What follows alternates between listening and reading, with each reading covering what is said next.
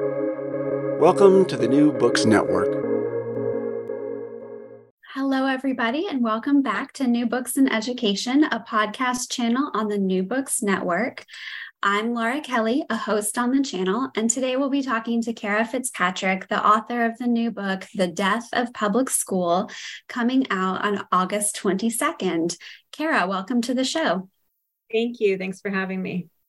So, can you tell us a little bit about yourself and the work you do in education? Sure. Um, my name is Cara Fitzpatrick, and I am currently a story editor at Chalkbeat, which is a nonprofit news organization that focuses exclusively on education. Um, I've been a, an education journalist for almost 20 years, and I before Chalkbeat, I worked in Florida um, at several newspapers, also covering education. Right, thanks. So, this is a book about privatization in education, especially vouchers and to a lesser extent charters. Can you first just explain what are vouchers and what are charters? Sure. Um, school vouchers is a term that that is used to describe when the government helps a family pay for private education by essentially giving them a check not always directly to the family but some allotted amount of money that will help them pay for private education or alternative education um, a charter school by law in every state where they exist is a public school but they are sort of outside of the school district. They're publicly funded, but privately managed, sometimes by nonprofits. So, you describe how conservatives pushing school choice are working to redefine the phrase public education. You quoted Doug Ducey, the governor of Arizona, as saying public education means educating the public. And then you had a quote from Ron DeSantis, the governor of Florida and a possible presidential hopeful, who said, if the taxpayer is paying for education, it's public education. So, can you tell us what this slip in the definition of public education means, how it's a change from how public education has historically been defined, and why conservatives want it defined in this way? So, for more than 100 years, our country has defined traditional public education as government funded, um, secular education, free to anyone, um, will accept all students, all comers. And what Republicans are trying to do is essentially to broaden that definition to include any kind of educational option that is paid for with some amount of um, government funding. So, if you, for instance, attended a Catholic school and had a voucher, that's still a Catholic school. They, you know, are free from a lot of the requirements that public schools face, but the family is having their tuition paid for by the government. So, what those Republican governors are saying is that that Catholic school is also public education.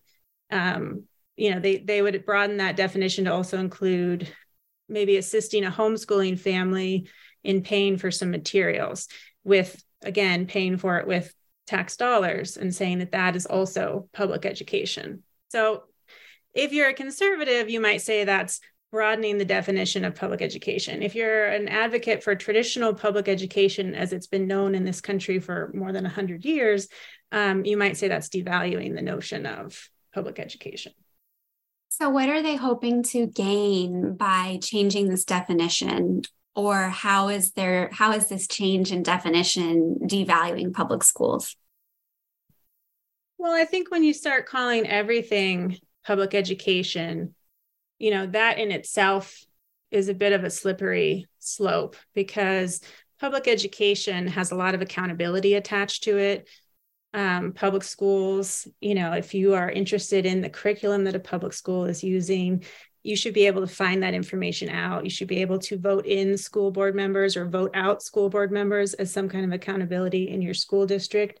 You really don't have those same accountability measures for a homeschooling family or for a family whose children go to a Catholic school. Those are very different types of education.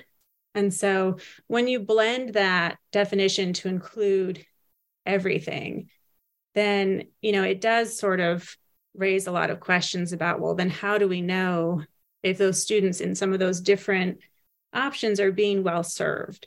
Whereas, however imperfect the accountability system is for public schools, in most states you can get a general idea of how students are doing.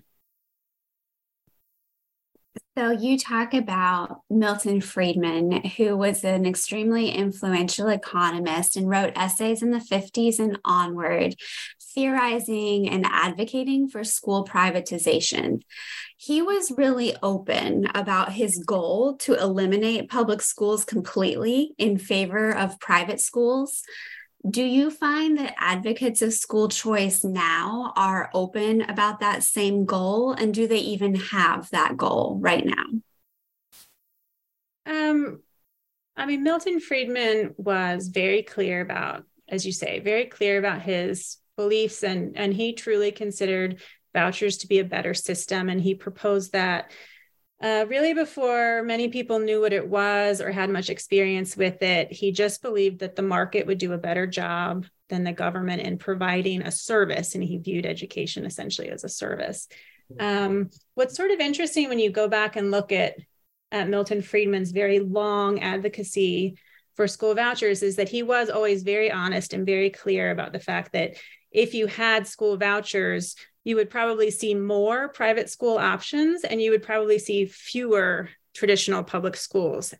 Um, I would say in the last maybe 30 years or so, the um, the more recent advocates for school choice have been, I don't want to say less honest about it, but um, but they haven't said that their intention is to have fewer public schools. In fact, some of them have really made the case that it's to have more choice for families and that it is not in any way an attack on the public school system. So I do think there is a slight difference there between some of the more recent advocates and what um, Friedman had said for years and really was consistent until his his death. I mean, he lived to be about 94. So he was very consistent for years and years. I do think in the last just couple years, there's been a bit of a shift where we've really seen a lot of very overt, very obvious attacks on public education from Republicans. And, you know, this is not something that every school choice advocate agrees with, but there have definitely been prominent choice advocates who have said pretty openly that they should use the culture wars, all of these different issues we're seeing, you know, Republicans press in red states. Um, they should use those to sort of rack up legislative wins for school choice policies. And some have been pretty open about that. And there's been a little pushback from others. So I wouldn't say everyone is in complete lockstep there, but definitely that that shift toward really attacking public schools um, has been a little more overt the last couple years. So when we think about information that advocates of public schools might like to have, you wrote about how vouchers originated in addition to Milton Friedman's ideas from Southern school systems seeking to create vouchers to offer white students an education at private schools in order to avoid attending racially integrated public schools after Brown versus Board was handed down. Yet vouchers did not displace public schools in the 50s and 60s. Are there any lessons from that historical moment that are relevant now for advocates of public schools who oppose vouchers? Well, I think that period of time was incredibly interesting to me because one, I just don't think it's as well known to some people um, when you talk about school vouchers that that there was this history in the 50s and into the 60s of segregationists using vouchers as a means of of getting around um, integration. And they even they even as they could kind of see Brown coming in the few years before started started making efforts to essentially privatize the school system. And I think that period of time is really fascinating because it raises a lot of the same issues that you see for the, the next several decades up until the present day, just questions of who's being served and why, and what it does to community togetherness, to integration. We still have very segregated public schools. Um, and so all of those kind of the same questions that were happening in the 50s and 60s now are still sort of relevant today. And I think that's just kind of really fascinating. Um, I think one of the things that makes it hard to compare the current time period and the 50s and 60s and those programs in the South is that the courts really saw what the segregationists were doing for what it was and very quickly were knocking down a lot of those programs. And so there wasn't, I think Virginia and Louisiana had the longest standing programs and the biggest ones, but it never really took off to be big enough or for long enough to kind of see fully what it might do to a public school system. Um, and also, you know, you did see a little bit of people taking vouchers to use them for different reasons that didn't have a whole lot to do actually with race. There were some families who just used them to pay for private school in other states. Um, but but it's sort of it's sort of hard to compare. But I do think that that history is really relevant to today and would be of interest to people who are watching all of this school choice legislation pass across the country and sort of wondering where it came from and what some of the major issues might be. So, tell us a little bit more about the coalition that you describe in the book as the unholy alliance of voucher proponents. Um, sure. This was something that I really was just really captured by. Um, it's a term that Polly Williams used. She was a Democratic state representative in Wisconsin, um, and her district included Milwaukee, which is where she lived. Um, she was uh, this very influential legislature legislator in um, in Wisconsin. She was a black woman, and she was very committed to helping black people that she felt were being poorly served or underserved by institutions, including the Milwaukee School District and she came up with all kinds of different different ways trying to sort of improve education for black students in milwaukee and trying to sort of push the school district to make some changes that she felt were necessary. She also was very opposed to integration policies which i thought was um, especially interesting that she thought integration policies in milwaukee schools really were putting the burden of integration on Black students in a way that she thought um, was unfair in certain respects and also sort of took the power out of Black neighborhoods and um, potentially Black institutions. Some of Milwaukee's schools were quite segregated. Um, and so she sort of joined forces with uh, Governor Tommy Thompson in 1989 and 1990 to pass a small school voucher program in Milwaukee and Tommy Thompson was a, you know, white Republican who had a pretty long political career in the state, somewhat similar to Polly Williams. Um, but they generally agreed on just about nothing. I mean, they really just didn't line up on very many issues at all, but they found this sort of common interest in vouchers.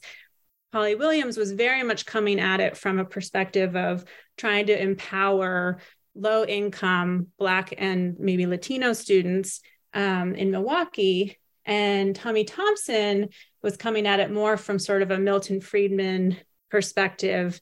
And, and also, you know, um, Ronald Reagan had been president before this time period and had promoted vouchers and hadn't really gotten anywhere with it. And so I think Thompson had it in his mind as sort of a potential Republican education issue. And so the two of them got together to pass this legislation after sort of failing to pass other things, including a couple of voucher programs on their own. And so I thought it was really interesting to see that alliance and what she called the unholy alliance from just about the start, because she had her own reservations about partnering with a Republican governor. So, I was interested to read what you wrote about how creating school voucher programs entails all kinds of battles and opposition. In the book, you explained, and this is a quote most proposals nationwide had failed, legal battles were all but guaranteed. Even small programs once enacted faced shifting political winds and fierce opposition for years afterward. So, why don't people like vouchers? And why are we getting more of them now when they're so unpopular? Well, it's interesting because, you know, they've become more popular over time because I think they've become more familiar. And there's sort of some interesting research also about polling that when parents are asked about the concept of a school voucher without using the word voucher, they generally are a little more in favor of it. Choice, school choice sounds uh, positive, and a lot of people like that concept. And I think over time it has become more familiar. So today there's still a lot of fierce opposition, but generally the public, when they're polled, are a little bit more, um, they respond a little more favorably than they did um, in the 80s and 90s when when these issues were starting to come back again. Um, it's sort of it's sort of interesting because there's there's fierce opposition just because it raises these questions about you know, if you're going to fund something outside of the public school system, who is it for? How does it work? Is it pulling money away from the traditional public schools? And then, kind of, how do you decide if it's working, right? If this is to empower um, disadvantaged students, then how do we decide it's working? How do we measure it? Because if you're sending a child to a private school, you know, the public is less entitled to that information typically.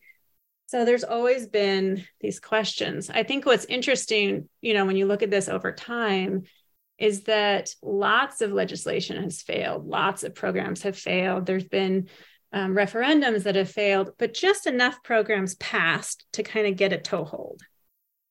So, how do policymakers monitor if they're working? What kinds of outcomes, when outcomes are measured at all, are being reported and what do we know about how these programs work for students in terms of academics? It varies quite a bit. Um, some states have a lot more accountability measures than others. Um, and some states also, some programs like Milwaukee's, they've added accountability reg- um, regulations over time because there were concerns about you know, private schools suddenly failing, um, questions about how the kids were really doing. And so there's been kind of an evolution where some programs actually have quite a bit of accountability. Um, but it varies, you know, it varies widely. Some states have the private schools who accept vouchers actually have the students participate in the same state tests as the public school students and then that, that information is released publicly. So you can look at a school that's taking 90% of kids with vouchers and compare it to a public school you know maybe down the road. In some places. In other places maybe they have the kids take you know the students who are accepting vouchers take a norm reference test but it's not the same test as the state test that the public school students take. And the, the results maybe are released to researchers studying the program but not to the general public. So it varies quite a bit. What's sort of interesting right now is that a lot of states you know there's this movement to pass universal vouchers where anyone regardless of income is eligible and this latest wave of legislation doesn't have as much accountability regulation attached to it so it may in fact be hard to tell how students are doing. Um, you know, and and the the research that has been done on some of the longer existing programs actually has not been that great in terms of test scores.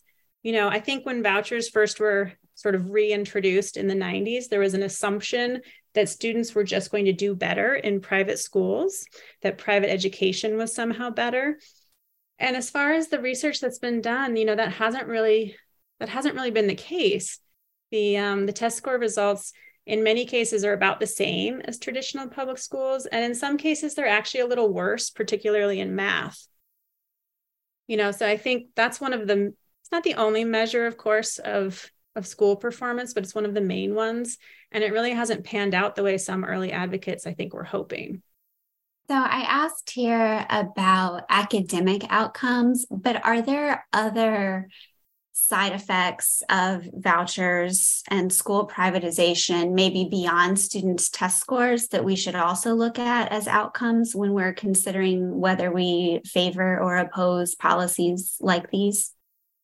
Yeah, I think some of the other things that people have, you know, that researchers have looked at or considered to be important are also sort of life outcomes. You know, if a student uses a voucher to go to a private school, are they more likely to graduate? Are they more likely to go to college?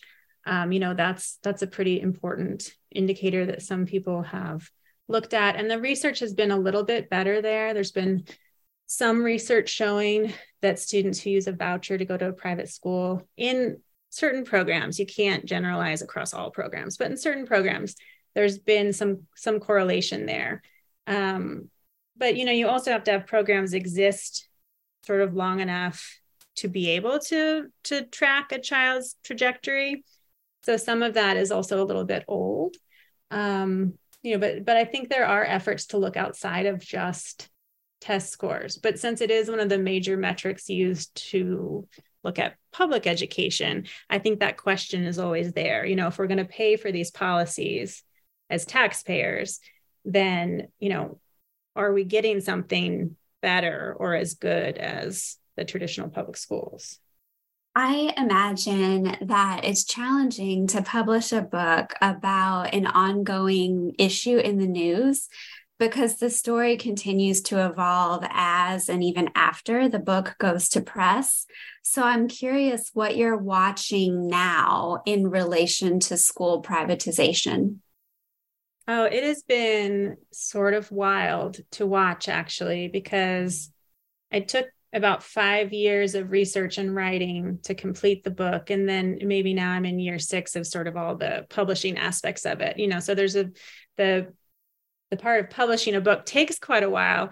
And at the same time, just the news has been so fast. And it felt like every few months there's another headline saying that this is now the biggest choice program. And then, oh no, not that one. Now this is the biggest choice program. And I think I think we're up to now eight states with universal um, vouchers where every student qualifies. And that is a really big change from from even just a year or two ago. I actually I, I had to put my final edits on the book in in like mid-May.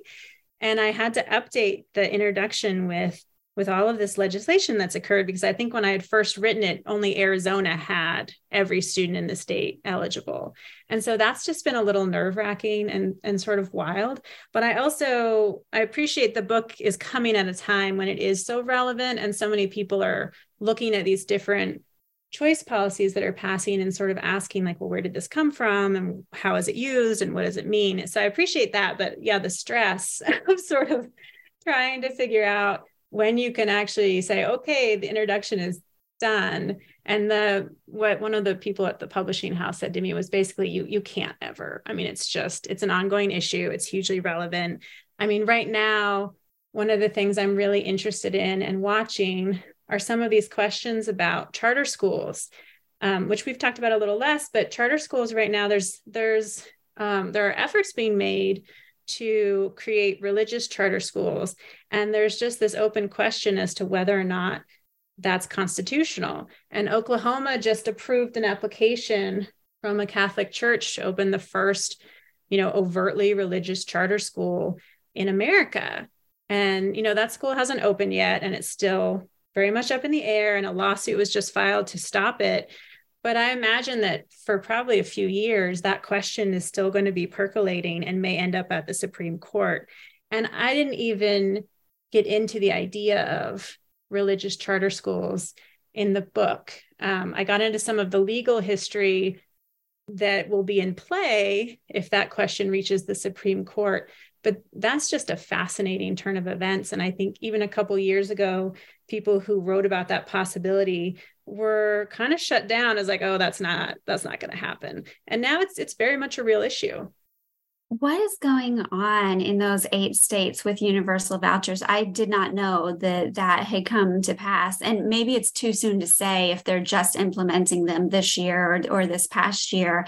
But how is it playing out? How is it affecting public schools and how are the programs um, coming to life? So it's still a little bit in the infancy. Um, in some of those places like Arizona and Florida, there have there's already been a longstanding history of school choice, not necessarily universal vouchers, but you know, Florida's had 20 some years of school choice in various ways. And so in some places, I think the concept is not as new. People are a little more familiar with what a voucher is. Um, but one of the big kind of questions that I have and I'm waiting to see is, you know, one, how many people really take up the state on this offer? You know, how many people, how many families really are interested in these options? Are they meaningful? Um, in some places, there are starting to be some sort of projections that these programs actually could be quite a bit larger than what the state or the lawmakers had sort of anticipated or said to the public. Arizona is one of those where there seems to be a much higher cost potentially for the universal program than was anticipated. Florida looks like that might also be the case. Um, and one thing I'm interested in too is that when you make every child in the state eligible, some of those children were already in private schools and their families were already paying for that education. So in some cases, what the state is doing is, is essentially just subsidizing private school for families who could already afford it or were finding the means to afford it. Um, so I'm just kind of interested to see what the costs are and how many people really take the state up on these offers. And then for the public schools, I think it's it's got to be pretty harrowing because these programs, some of them are funded differently. I think Iowa actually has a set aside sum as opposed to it just coming out of the, the school system if a student leaves. In other cases, it's definitely going to have an effect on the budgets for some of these school districts. And I think, you know, I've seen a few news articles in Florida about school districts trying to figure out their budget with kind of this looming question of, well, how many of our kids who are currently enrolled, how many of them are going to go maybe use a voucher? And then what does that mean for these set costs that you have when you have a school and you have buses and all these things that have to be paid for, even if like five kids leave? You know, it's a very delicate issue to try to figure out how that affects school budgets. For sure. So, your book title is The Death of Public School, with a subtitle of How Conservatives Won the War Over Education in America. But most American students are still educated in public schools, and in some places, teachers and other advocates are slowing efforts at privatization. So, is the war over? Have conservatives really won it? Is public school dead? Yeah, I mean, I think the the title is definitely provocative. Um, I think there's a um, there's kind of this open question, right? I think, you know, obviously public education, traditional public education in America is not dead. The book is not a eulogy, but it's it's a question right now because if you're seeing this huge push to broaden school choice and have all these different options, including religious education, there there's an appeal to that for a lot of people. And so you know at the end of the day you still have only so many children in school districts and so i just i think it's kind of it's pointing towards something that is not the same as what traditional public education in america was up until about 1990 right? It's it's pointing toward a future that is very different from what we might have envisioned say when i was a child or when my parents were young. Um, and then you know i think the title may in fact upset everyone on both sides of that issue you know and i say both sides but there's there's nuance within the school choice movement as well of people who don't necessarily agree with each other. But i suspect that you know conservatives will not really like the death of public school because that sounds like they're they're harming public schools. And and for some advocates you know they've really tried to not send that message. And then i think sort of progressive liberal readers you know who value traditional public education or are fighting for it right now in some states will not appreciate the idea that conservatives have won anything because they feel like they're very much still fighting this battle the reason I went that way with the subtitle is when you look at this, the history of it, you know, this history that I've charted since the 1950s, there's just this, it's slow, it was slow, but there's this very big change that has happened. You know, Milwaukee was a very small program when it started in 1990. And from that, we have just seen this sort of explosion of choice. And there have been years where it's there's been less and people have said oh i think this you know choice is dead and then there have been periods of time like now where it's going sort of crazy what i thought was more important even than the programs or the size of the programs or how many programs was the legal history you know this idea that the people who were advocating for school choice pushed these policies into the court system very much to get an answer on whether or not it was constitutional, especially when you're talking about religious education, because you have that church state question. And over 20 plus years, they've been quite successful in sort of pushing for more and more state aid to various forms of private education, particularly religious education. And now what we have is a very conservative majority on the US Supreme Court. And the last few years, we've seen a few more school choice cases where it's kind of opened that door a little bit more for more state aid to private education.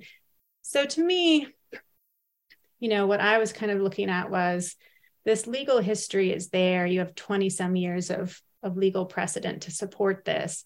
Those are extremely huge wins because maybe a group of opponents in a state or a community push hard against a new proposal, a new school voucher program. But the legal side, it's it it's one, you know, the, there's a right to do it. You're you can't argue that it's unconstitutional under certain parameters. And so to me, I thought that really is a big sort of story that hasn't been told as much or is maybe less understood because church state law is kind of murky and confusing. Sure.